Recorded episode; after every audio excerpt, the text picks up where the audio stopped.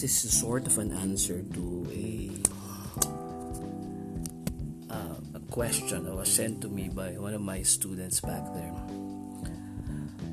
Um, this is in Tagalog. I'm going to read it in Tagalog. I'm just translating it after. So she said, "This, you know, a female student." Sir, 20 years old na ako and still waiting for the right man. Gusto ko first boyfriend ko siya ang maghaharap sa akin sa altar. Comment po on this.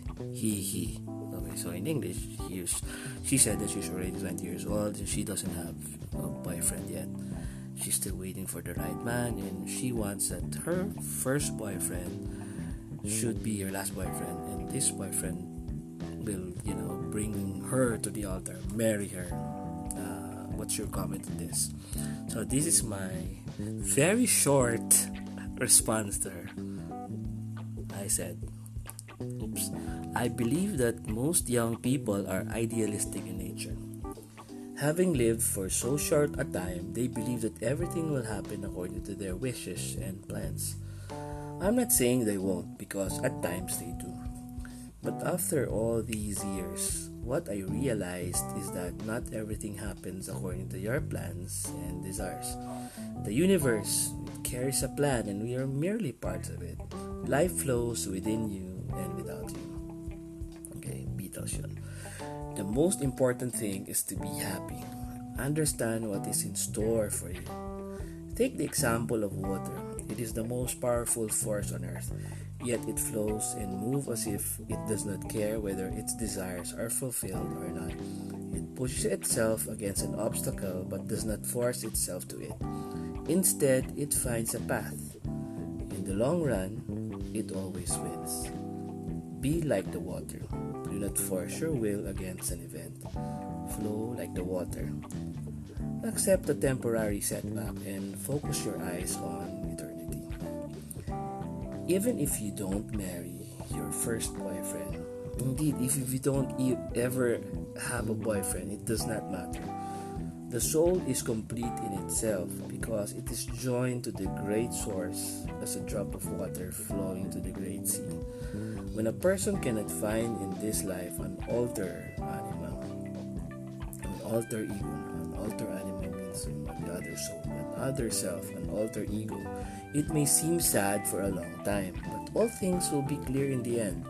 When the soul is completed, in Him who creates this whole, this want. People yearn for love because they feel the need, the hunger to possess and be possessed by someone, an alter ego for eternity. But life will not make it possible. Always we will fall short of eternity. And this is like the pulley of Herbert, the poet Herbert, implanted by him, capital H, on every soul in order for the soul to search for him, capital H. However unclear that search is. This is the search of love or to be possessed in love. But our hearts are made for Him, and it's restless until it rests in Him. I think it was Augustine who wrote this in Confessions. For your part, let me say this because I know that the last two paragraphs will not be clear to you until you're 100 years old like me. Don't push it too hard. Keep being positive, hoping for the best. But on the other hand, accept for something lesser than your goals. As soon as you accept this, life will start to unfold in its greater perspective. Suffering and gain will be viewed as temporary things and for the best. You will start to appreciate the half torn leaf that falls to the ground because it brings forth a beautiful flower. That is not to accept second best or anything, it is merely enlightenment to the realistic things of this world. In the end, be patient. It took the world billions and billions of years to create you and me. Life unfolds by itself. Be part of it. All the best.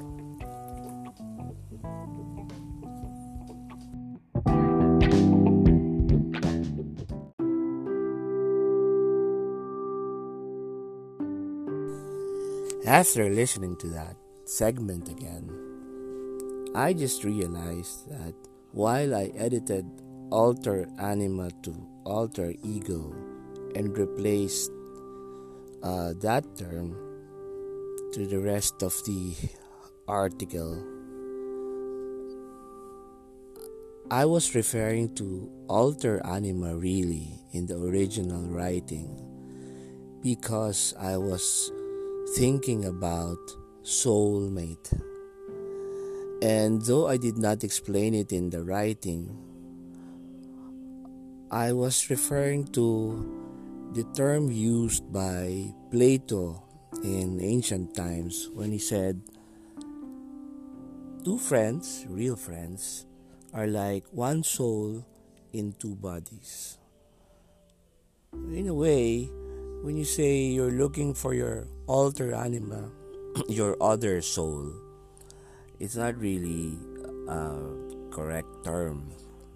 What I actually mean was you are looking for another person where your soul is. So I think that's more beautiful to listen to. But uh, whatever it is, um, sometimes we are so caught up in looking for that soul mate, thinking that, you know, in this vast multiverse of things,